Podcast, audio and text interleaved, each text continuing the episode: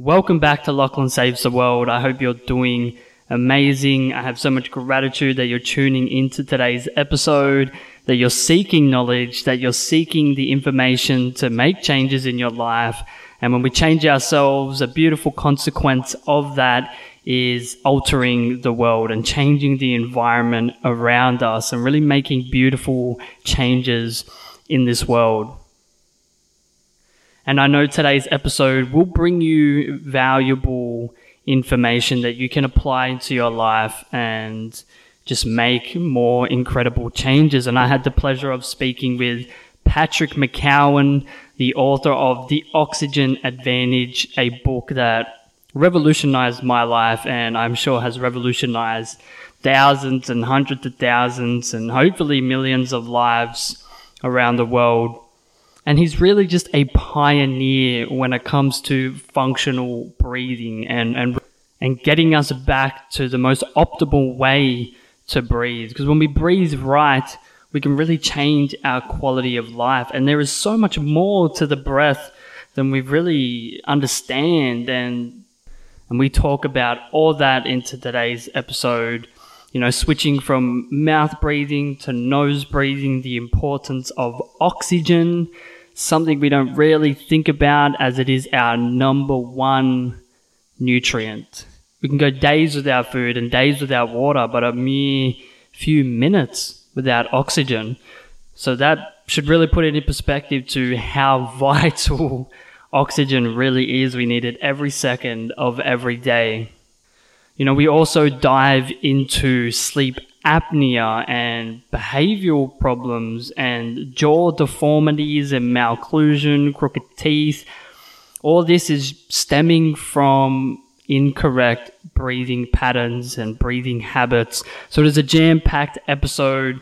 Like I said, if you breathe right, you can change the quality of your life. So I really hope that you devour this conversation, that you absorb everything like a sponge, and you go and apply the information and education from today's episode into your life immediately and start making changes. So, just a quick disclosure before we do jump into today's episode, it was quite laggy at times there were sections where I would cut out and speed up. So I tried to save what I could and I tried to mitigate as much of the lag as possible.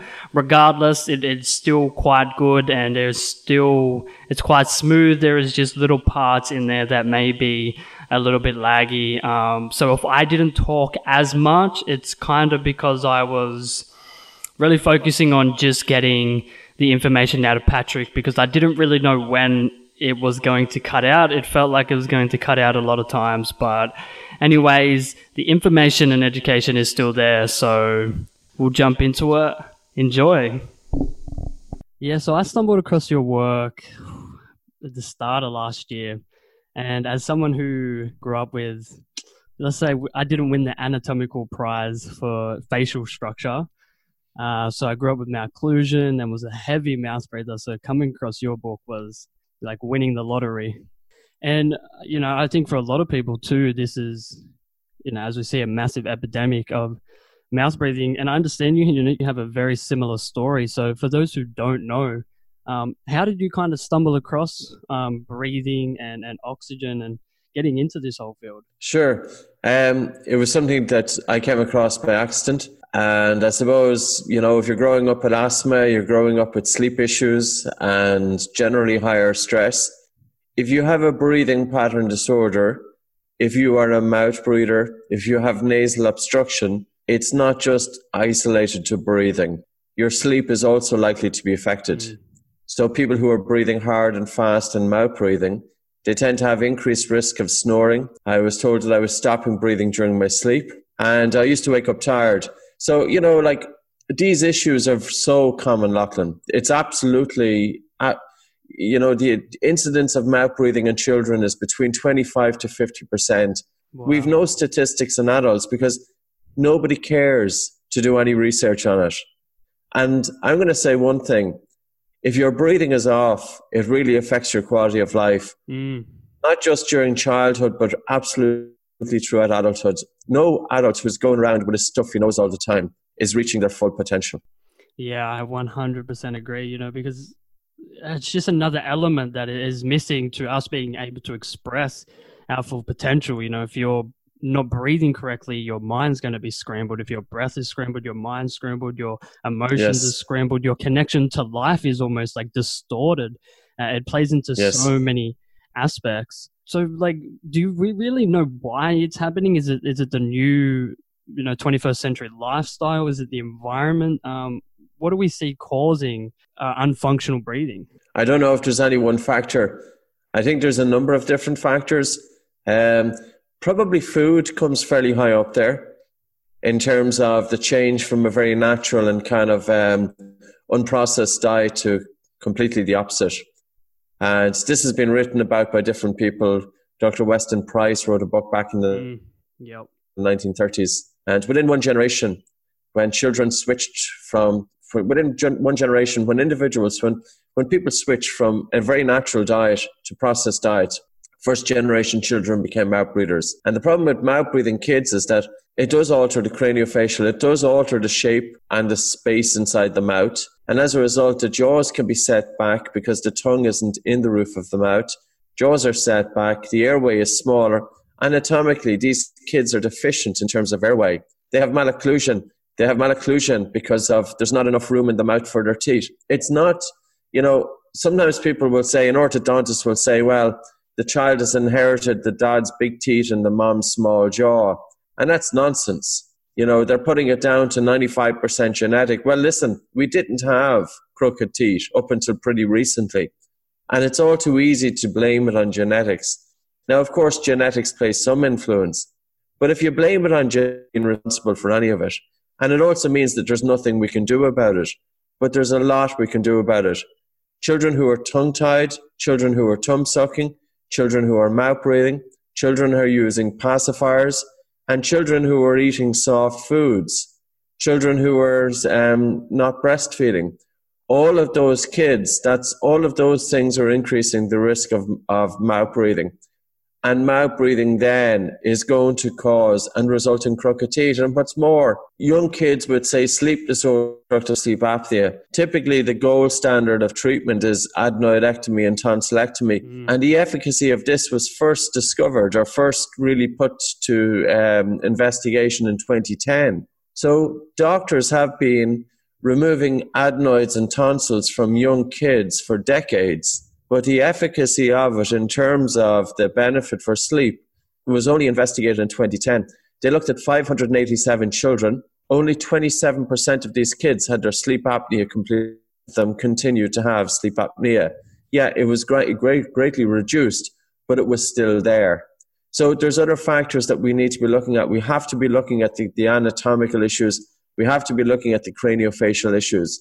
And enlarged adenoids are only a problem if the airway is small. Mm. So to be an athlete, you really want forward development of the jaws. You want strong jaws. You want a decent airway. You need a good nasal cavity. But if you're going around with your mouth hanging open as a kid, you're not, you're going to have. Now, I'm just conscious the internet is coming in and out, so I don't know how it is on your end, but. Yeah, it's cutting in a little bit now, but um, I'm catching most of everything you say, which is okay. Okay.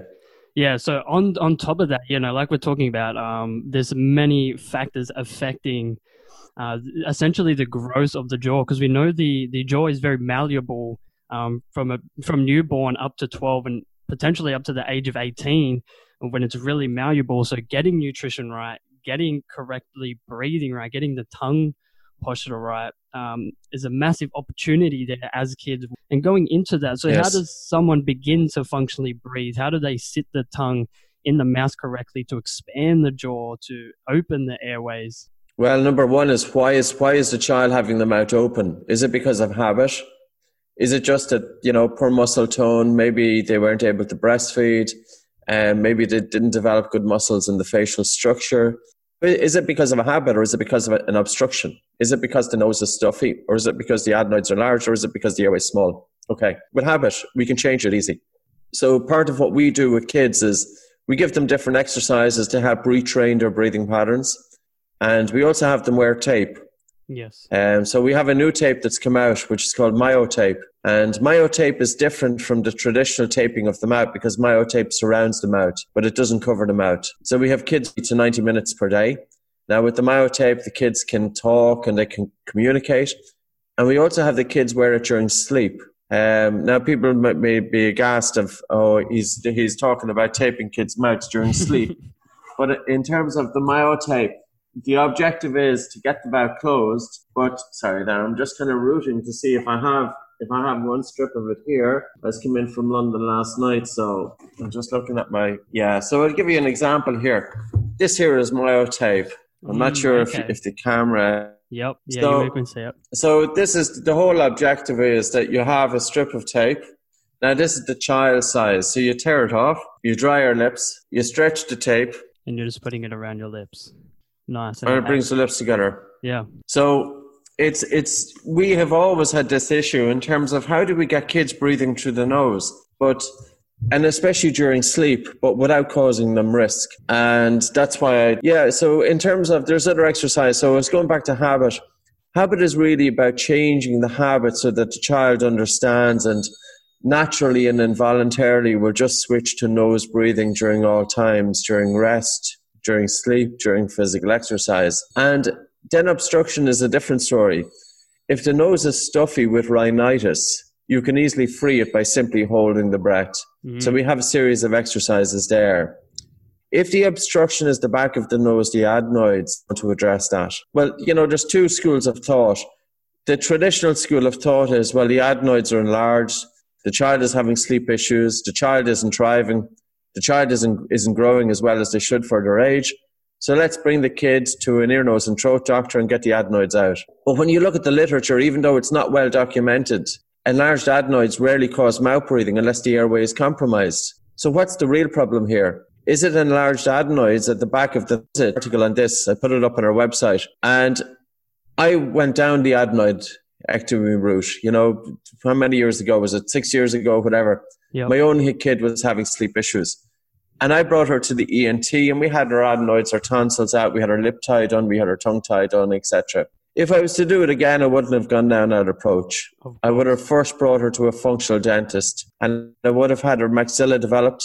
Um, I would have had her wear light wire appliances and functional orthodontics to help develop the maxilla to make room for the airway so mm. that she could restore nasal breathing. And with nasal breathing, the adenoids can shrink. So it's really time that we start looking at this from a different perspective. And I've no vested interest in this. I'm not in either industry. But all mm. I will say is, as a parent, it's not a nice sight your child coming back in on a trolley after being under a general anesthetic at the age of four or five years of age, no follow up, no advice re nasal breathing post tonsillectomy and adenoidectomy. Like all it is is it's an assembly line. Get the kids in, charge them five thousand euro, get them out again. That's and that's the way it is. Um, you know the, the, the relapse and sleep apnea that there's a worsening of the apnea hypopnea index, which is an index of the severity of sleep apnea in kids and adults. But the worsening is there's a 65% chance of relapse within three years unless nasal breathing is restored. But there's no follow up post surgery. Very few ear, nose, and throat doctors have implemented nasal breathing. So they're removing the problem, but they're not addressing the behavior. Like I gave a talk to ear, nose, and throat doctors in January of last year, 2019, 150 of them. And I told them, I said, listen, you fixed my nose in 1994. My nose is still all over the place. Yeah. But at least I was fixed. I had surgery on my nose in 1994, but nobody told me to breathe through it. So despite having the surgery in 94 years, until I read about the importance of nose breathing in a newspaper article. And that's when I started doing the nose and blocking exercises, switching to nose breathing.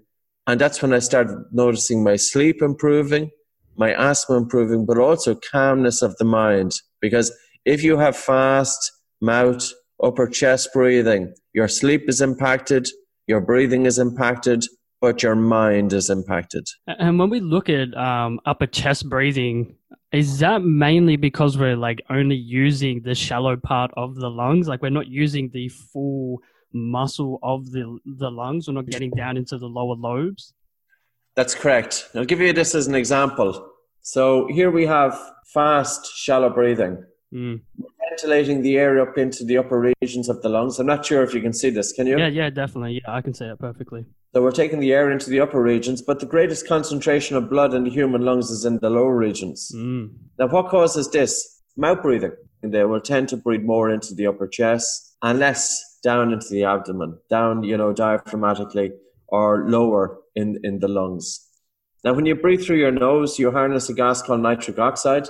And as you nose breathe and as you learn to breathe using the lower part of the lungs and using the diaphragm breathing muscle, that nitric oxide redistributes the blood throughout the lungs. It 10 to 15% increased oxygen uptake in the blood. But not only do they have an increased oxygen uptake in the blood, breathing through your nose, you're more likely to have more normal carbon dioxide in the blood. And certainly during physical exercise, when you breathe through your nose, yeah. your carbon dioxide in the blood increases.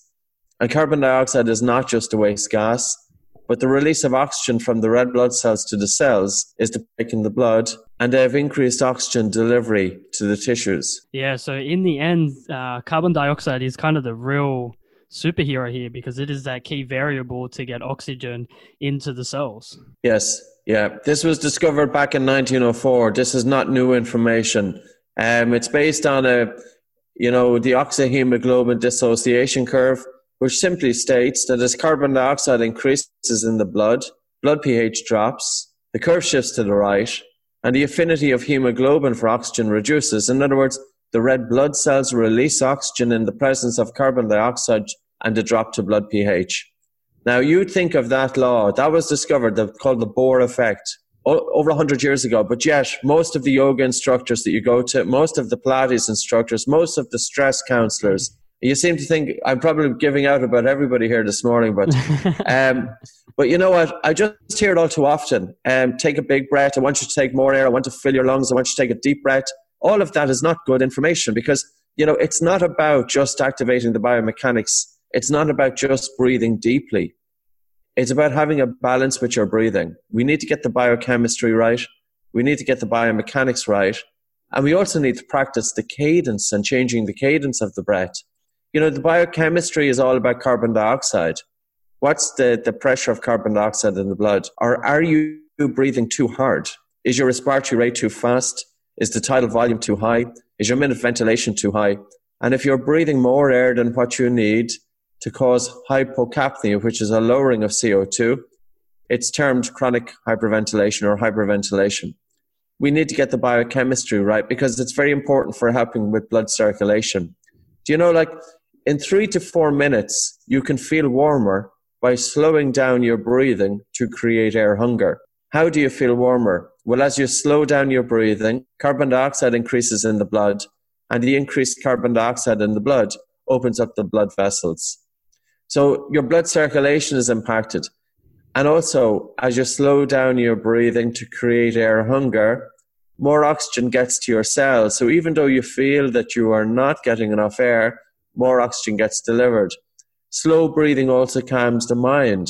Nose and slow breathing is harnessing nasal nitric oxide. Like people now, the talk now at the moment is coronavirus. Mm. But I would much rather be a nose breather than a mouth breather because whatever hope you have that your nose, that your body can sterilize that incoming air, it's going to be through the nose and it's absolutely not through the mouth. The mouth plays zero role in terms of the conditioning of the air before it's brought into the lungs. If you open up a medical textbook and if you look at the functions of the mouth, I would very much doubt it if you would see breathing as being one, not a function of the mouth, even though we can breathe through the mouth, breathing is a function of the nose. So the innate physiological mode of breathing is nasal in the human being, regardless of age, and most animals. You know, so in terms of defense, and okay, I'm going a bit astray there. With the biochemistry, I'll come back to it. That's all about carbon dioxide. The biomechanics then is about using the lower parts of the, the lower regions of the lungs where the greatest concentration of blood is. And of course, diaphragm is very important for lymphatic drainage, mm. for massaging the internal yes. organs, for, for functional movement, because it's with the movement of the diaphragm that it generates intra-abdominal pressure. And intra-abdominal pressure is indicated when, when you breathe in that you have a lateral expansion of the lower two ribs. And when you breathe out, you have a lateral contraction of the lower two ribs. And it's the generation of intra abdominal pressure that helps to stabilize the spine. So, you know, you can think of a weightlifter. They're going to lift a weight, but as they lift the weight, they breathe in and they hold their breath to brace the abdomen to stabilize the spine to support that weight. So the biomechanics is very important as well. And then the third dimension that we concentrate on now is, the, is cadence breathing. And this is slowing down the respiratory rate to six breaths per minute to stimulate pressure receptors inside the major blood vessels, to increase uh, heart rate variability, respiratory, respiratory sinus arrhythmia, and also to stimulate the vagus nerve. So you can imagine the impact. And like as I was talking to you about it, this is our new manual in terms of for oxygen advantage. And sometimes I would hope that I'm not putting it out there as a cure all, but it's not. But when we look at the functions of what we can achieve through the breath, there's a list. It's so incredible. you're talking about it's really incredible biochemistry, the cadence, the biomechanics. You're talking about, you know, using different techniques. We use sports mass for one, but we also do intermittent hypoxic hypercapnic training and functional movement during functional, functional breathing during functional movement. So you're talking about, in a nutshell, opening up the airways, helping to improve the functioning of the autonomic or the automatic nervous system, increasing the balance between sympathetic, which is more stress response, and parasympathetic, increasing that balance, increasing blood circulation, increasing oxygen delivery, improving the immune function, lowering high blood pressure or normalizing blood pressure, improving functional such going on in terms of increasing the buffering capacity when we're doing sprinting with breath holding to delay lactic acid and fatigue increasing blood flow to the brain by doing breath holding, opening up the nose. Um, so it's amazing what we can do through through the breath. And I'm going to come back to this. It's not just about going into a yoga studio. Now, by the way, there are some brilliant yoga teachers. Absolutely. Uh, there's a new book out called Restoring Prana by Robin Rothenberg. And if you, but it's not just about going into a studio and taking these full big breaths because that's the greatest load of nonsense. That's mm-hmm. like, you know, I can't give you a comparison straight off, but it's not looking at the subtleties of the breath and it shows no understanding of the physiology of breathing in terms of the biochemistry in terms of the cadence etc yeah the the idea of taking that deep breath and even going further is like over breathing it's not something we just perceive and think about in these days. Like we again, we don't even think about oxygen. We don't even think about how oxygen is literally the most vital nutrient we need. We need it every second of every day.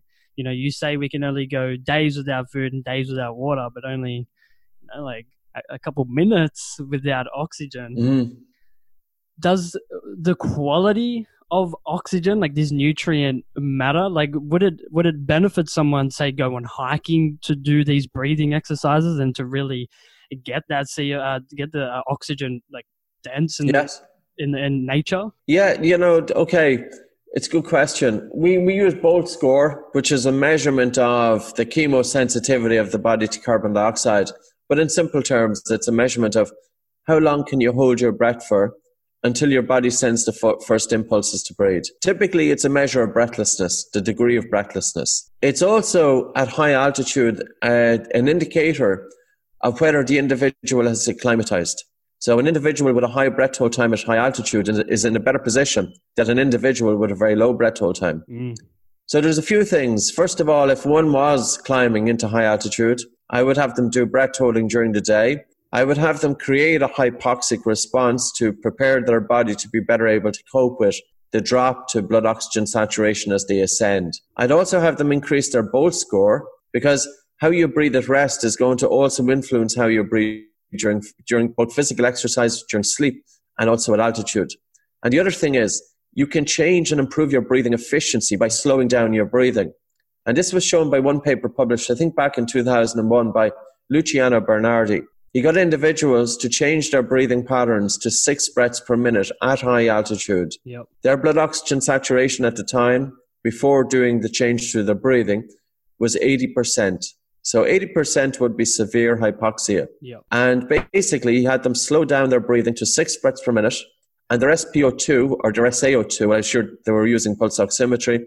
So the saturation of their hemoglobin with oxygen increased from 80% to 89% within a few minutes. Wow. Now, how did he do it? I'm going to, if I can get the maths pretty quickly, he simply had them slow down their breathing from 12 breaths to six breaths per minute. Now, what's the benefit of doing that? Well, you waste less space. You waste less air in what's called dead space. I'm just looking for the, if I can find the maths of it here in our manual. Um, so yeah, so I'm going to give you an example here. The top one, I'm not sure if you can read this, but in any event, you've got example one. The respiratory rate is, is sorry, the, the minute ventilation is achieved by the respiratory rate multiplied by the tidal volume equals minute ventilation. Now you can imagine somebody breathing in through their nose, they're taking it, it's during rest, tidal volume is normal at 500 mil. So they're taking six liters of air into their body. Now this is the amount of air that they breathe into their nose. But of that, how much of it gets down into the small air sacs for mm. gas exchange to yes. take place? Yep. Because it's not about breathing air into your nose. It's about getting the air down to where the oxygen can transfer from the lungs into the blood.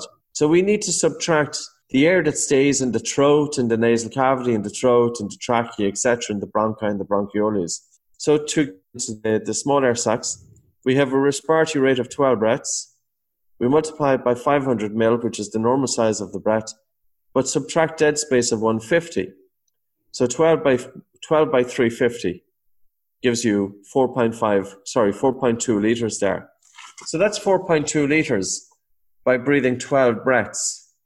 Now, how about we change it from 12 to 6 breaths? So we're mm. taking 6 breaths into the nose, but in a liter, we multiplied it. So the minute ventilation is the same. Because in this example, we want to see how much more efficient are we with our breathing by taking the same amount of air into the nose.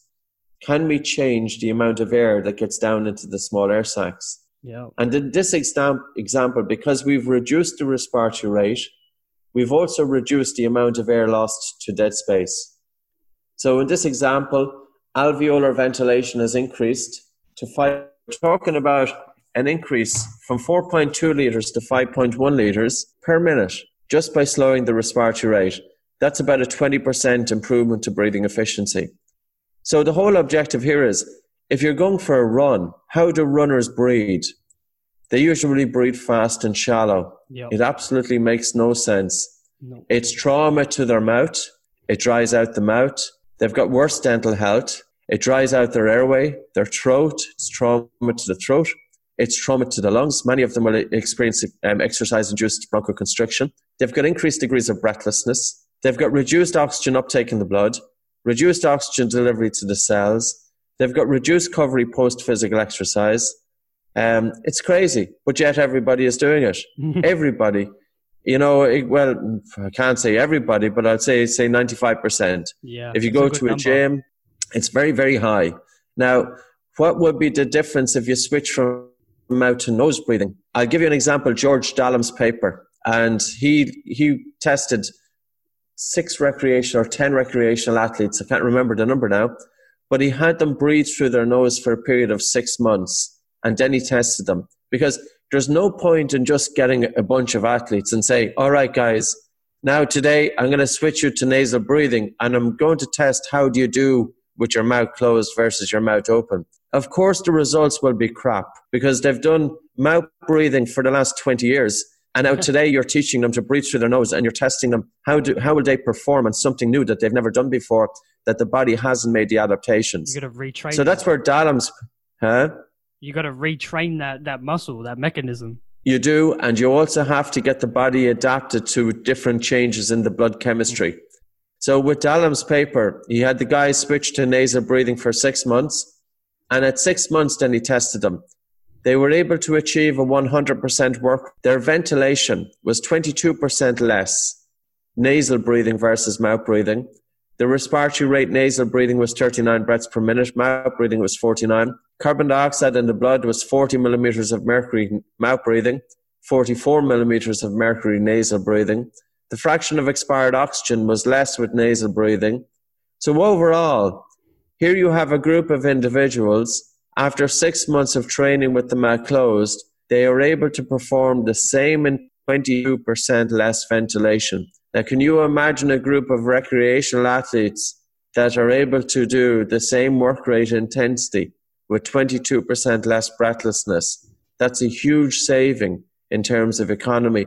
And it's not going to just apply to recreational athletes because I've seen elite athletes and they too can be prone to breathing pattern disorders and nobody seems to be looking at it. Okay, they use respiratory muscle training devices, but how does the how do they breathe when they walk down the street? Are they using when they're using the respiratory muscle training device? Are they breathing through their mouth or nose? Mm. How are they breathing during training? We we have to go into more detail than what's out there. Yeah, and I think a good example of that, like you're saying, is you know even the top of the top athletes aren't breathing correctly. So that's really going to mean that majority of the population isn't either. And a, a good example of that is like someone like Conor McGregor, you know, one of the top of the top elite athletes in the world, yet he's not necessarily functionally breathing correctly. Um, There's room for improvement. There's no doubt. Yeah. If you look at any athlete, and I've looked at Conor McGregor's breathing in terms of just when he's sitting there at a press conference, what do you see? You'll see faster upper chest breathing no natural pauses between breaths. It's a really poor breathing pattern. And that's how it is during rest. Now, what can you predict from looking at somebody with that breathing pattern during rest? You're going to predict that they're going to gas out too soon. It's no coincidence, you know, but maybe some people will say, well, he's gassing out too soon because of lack of conditioning. This guy is well conditioned. You know, we see top athletes, they've got tremendous conditioning, but they've got poor breathing. And the poor breathing is what's holding them back. So the strength and conditioning coach is conditioning every part of the body mm-hmm. except respiration. Yeah, that's powerful. We're not thinking about the internal like muscles, like the respiratory system, like the lungs as a muscle, the abdomen as a muscle to really uh, work out and, and get a workout in. Like you say, when you when you um, are doing the breath holding exercises, CO two is the message to actually want to breathe. So your abdomen is going to start to pulsate and your spleen and your kidneys, and you get many other benefits out of that.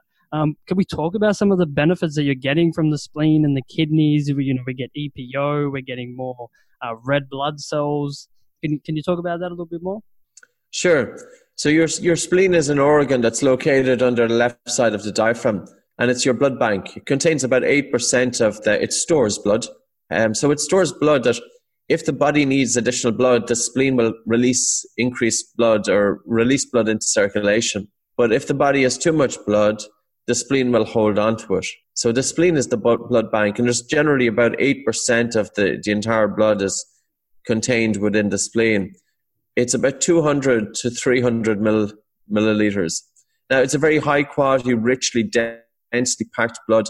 80% is hematocrit, so it's really good quality. Mm. Now, when you do five strong breath holds, you have maximum spleen contraction. So as you hold your breath, especially on an exhale, your spleen releases red blood cells into circulation.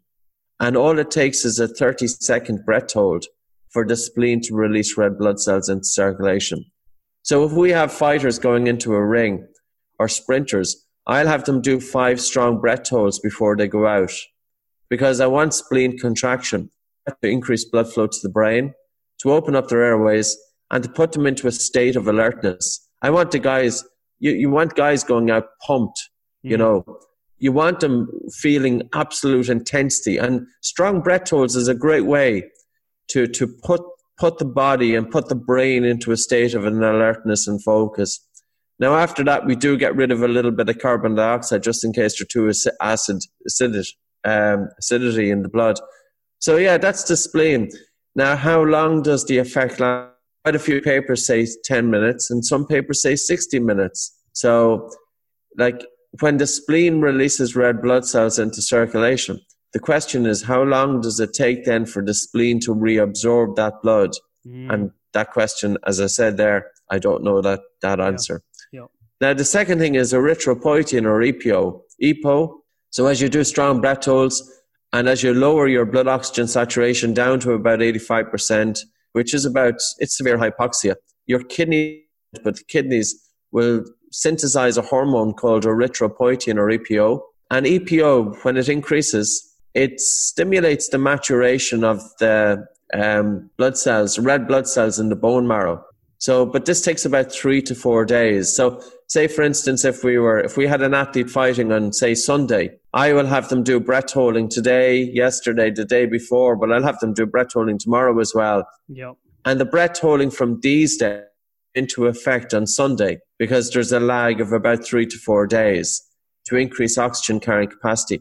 Now, do we see all athletes increasing their oxygen carrying capacity from doing strong breath holds with erythropoietin? No. There's some non-responders, but that's not the only reason that we do the strong breath holds. We also do strong breath holds probably to train the brain that the athlete can push themselves harder and faster without overdoing it. Mm-hmm. You know, because if you think of high intensity interval training, athletes are pushing themselves during high intensity interval training to stimulate anaerobic glycolysis. Now, anaerobic glycolysis is when your blood oxygen saturation is dropping, when you're driving the body into an anaerobic state. But if you do high intensity interval training, your carbon dioxide level in the blood won't change and your blood oxygen saturation will drop down to maybe about 93% with nose with mouth breathing, 91% with nose breathing. 91% is mild hypoxia. You're just going into hypoxia there. So this stimulant is, is very, it's mild. Even though it feels extreme, it's mild. So we do breath holding during jogging or running or sprinting, and we drive the body into severe hypoxia. But it's less traumatic because if I have an athlete, if they're, if they're preparing for an event in a few days, there's no point in driving them through the hoops now that you could be causing them trauma and increasing the risk of injury. So instead do breath holding during jogging so that you're stimulating anaerobic glycolysis, but you're not going to cause injury. And the other thing is rehabilitation. If you have an athlete that can't train, you know, during recovery, yeah. um, why not give them breath holds to help with that rehabilitation? and to speed up the, the progress. Yeah, and for, that, that's a lot, like a lot for athletes. Are there opportunities people can take to do breath holding, like say for the average person who's just like working out on the weekends or whatever, or just trying to live a healthy quality of life? Can we incorporate them like before sleep, maybe upon waking to like increase oxygen uptake? Are there, can we kind of suppose, optimize our lifestyle to incorporate them? Yeah, of course. It's the only way to do it. Um, I wrote about that, you know, in the different books. And before sleep, I wouldn't do strong breath holds because it'll make you too alert. So what would you want to do before sleep? Like like the slow slow breathing. Yeah. Slow breathing with lateral expansion and contraction of the lower ribs. And slow breathing with air hunger. So slowing down the breath to the point that you feel air hunger. Um, because that would that will induce a calming effect, even though yeah, air is beneficial. And then when they get up, now I wouldn't do breath holding straight away when you get up either. Yep. I'd probably wait about a half an hour or so just to allow the body just to kind of, kind of come back into it and then do the strong breath holds. So strong breath holds are very good for kind of pumping you, you know, regulate up regulation as opposed to slow breathing is more down regulation. Um, they both serve a very good purpose. Like slow breathing is very important for in terms of the mind, in terms of focus, in terms of concentration. And that's another aspect of it. The on a subject or a task with 100% of your attention without a load of distracting thoughts coming in. Like the mind needs to be trained, the yeah. breath needs to be trained. But if you train your breathing, you're also training the mind.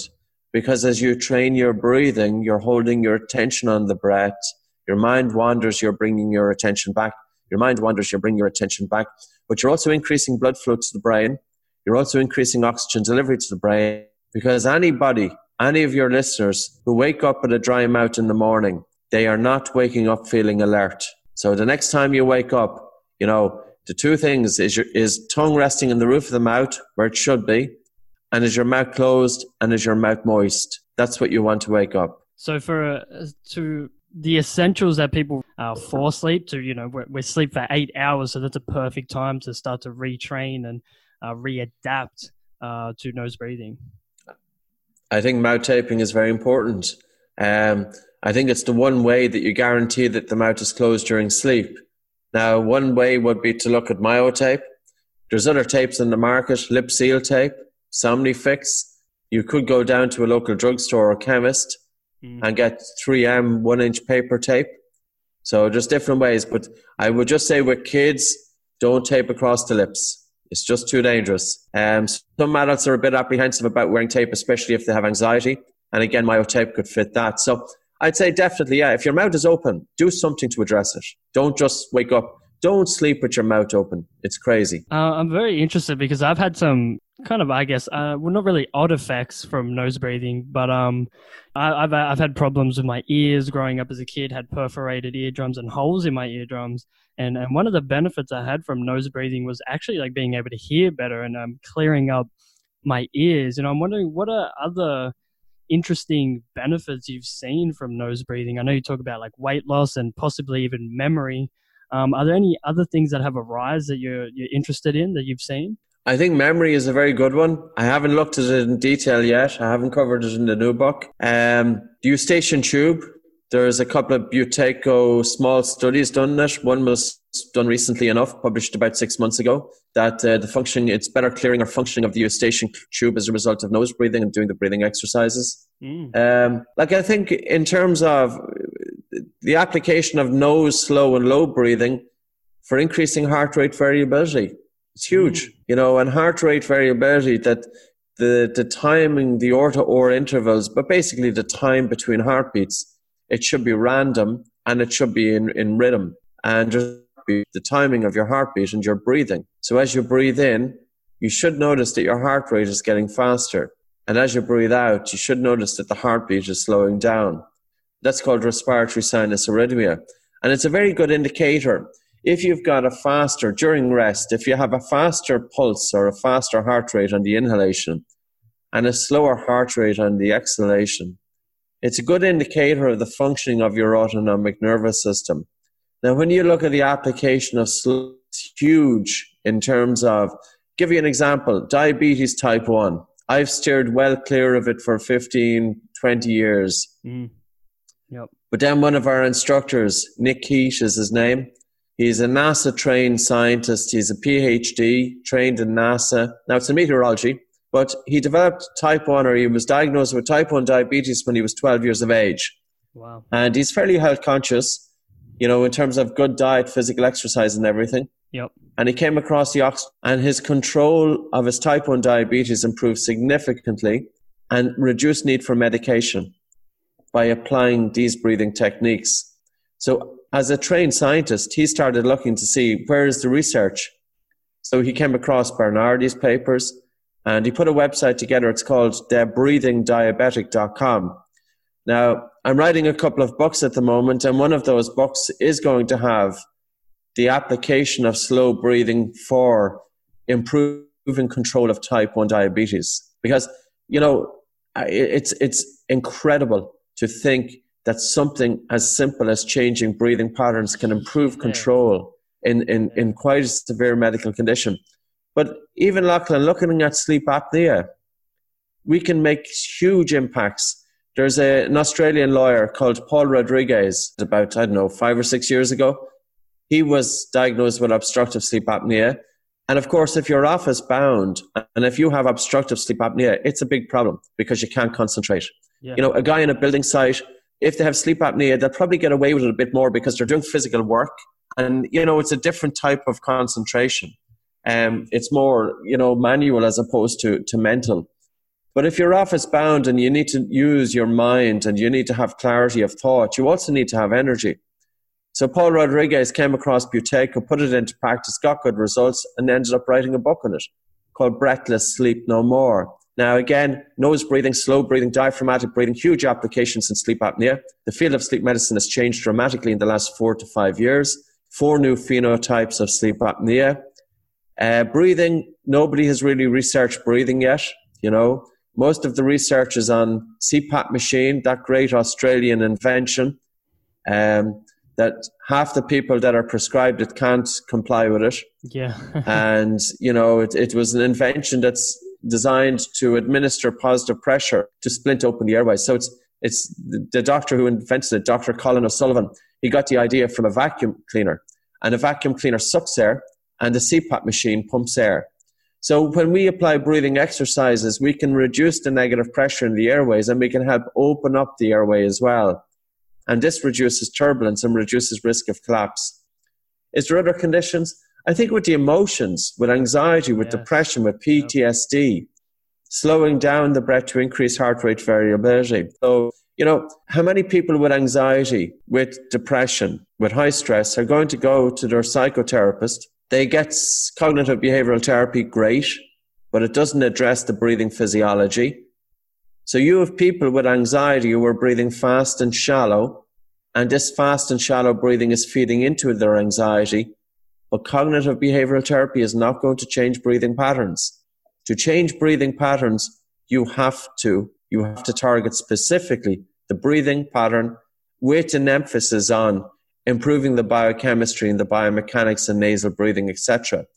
So, like, and yeah, you probably think that there's some frustration coming out here. It's just that breathing, it's only in the last three to four years that breathing has become a hot topic and people are starting to realize it. I think it's happening. Um, but for 17 years, and because I'm at this quite a while, I'm at it since, yeah. what, you know, I, I didn't see much of it three to four years. I think it's really starting to happen, but we need more research. We need research because scientists want to see that it's not just about anecdotal. But the only thing I'll say is this you have no risk when you switch from mouth to nose breathing, when you slow down your breathing, when you use your lower, lower breathing, when, you know, when you um, improve your breath hold time. There's no risk there. There is a risk if you do strong breath holding. So don't do it if you're pregnant. Never do breathing, do strong breath holding. Or if you have cardiovascular issues or serious health issues, don't do strong breath holding. But slow nose, light, deep breathing, you know, go do it. It's really, really important. Yeah, no, that that is such powerful, powerful and incredible information. Uh, I think that's a great way to wrap up because I honestly think we're about to cut out. The internet is uh, very laggy. You're frozen I wonder, is, is, on my screen, so I'm not sure is, gonna- is that Irish, Irish internet or Australian? I wonder where it's. Oh, you know, we, we are so far away, so I don't know if it's might be a bit of both, to be honest. So we'll both take the blame for it. What can you do? Honestly, I thank Sure, you so course. much, so much for coming on and then dropping all this knowledge. It's such powerful information and education that people can just go apply into their life, like Yes. right now. Like people, Yep. if you're listening, shut your mouth and breathe through your nose. Yep. And if any of them have children, we're putting the children's program completely free online in the next two to three weeks. We're just getting the videos edited. So that will be on buteykoclinic.com. And then for sports, it's oxygenadvantage.com. So we're putting out quite a few of the exercises we put out there for free of charge. So go do it. There's no excuse not to. Yeah, and I thank you so much because I, I I've watched them videos. I went to you as um as, as a teacher, as some like I said, as someone who was a chronic mouth breather, who has malocclusion, who has a you know basically the deformity of the jaw structure. Uh, this is Mhm. powerful stuff. It really changes, and when you have the awareness and the education, and you actually understand what's going on with your problem, like if you have diabetes or if you have sleep apnea, once you have that information, you know we can just apply it Yeah. make the changes and really put forth our potential into the world. Yeah. Totally. So, can people find you anywhere else? You did mention your websites and that. Um, if they want to, Yeah, we're we're kind of now. We were um, on Instagram more so in the last year. We just kind of got involved with Instagram, so we're fair, fairly good now at putting out posts and videos. Um, just two channels on Instagram. There's Oxygen Advantage and Buteyko, or I think it could be Buteyko Clinic. I'm not sure. Mm. Um, YouTube channels the same. So if you put in my name, you'll pull up videos and you'll see demonstrations. And I have a TED talk. So if you want to kind of get an idea of some of the breathing exercises and the applications, 17 minute TED talk is always good. Mm. So yeah, it's, it's out there. Go, it's, go, go have a look at it. And you're coming to Australia. You're coming to Sydney. Is that booked out? Is there room for people to still try and get in there? And some room, I think it's, it's, yeah, it's, it's, I'd say there's some free place. I don't know. To be honest with you, I don't know the status. I've got a trip. I came in from London last night. I've got a trip next weekend to London, then one to Los Angeles. And then from the 22nd to the 25th, we have Buteyko training in Sydney. And then from the 27th to the 29th, we have Oxygen Advantage training in Sydney. Mate, you are killing it. Ireland's also on top of the world in the combat sports realm. Yeah. Irish Irish people, I think in one terms of sports, one sport that we always kind of did okay with is Conor McGregor, etc., and John Kavanagh with the MMAs. So it's great, great to see. There's a bit of fightness. Uh, definitely. Oh, you got some fight in you, mate. You're a savage when it comes to getting the information and education out there. So again, man, appreciate your time. Appreciate everything you do. I salute and condemn you. Thank you for the change you're making in the world and the change you had on my life people go check out Patrick, go check out all his work uh, and change your life, express that potential, keep on saving the world. Everybody, thank you so much for tuning into today's episode. I really hope it brought you immense value. Again, my apologies on the lag and the few bits that did cut out. But regardless, I hope you did extract all that information like a sponge and that you're going to apply it into your life immediately. If you did enjoy today's episode, I would highly appreciate it if you did leave a rating, a review, leave a comment on what you liked, what you didn't like. I will accept all comments or feedback. So I would appreciate that. If you could also share this with your friends, your family, journal about it so you can cement that information. You know, the more information that we can share with people, the more changes we can make and we can really start to connect as a community. So I hope you have a beautiful day, and I will see you on the next episode.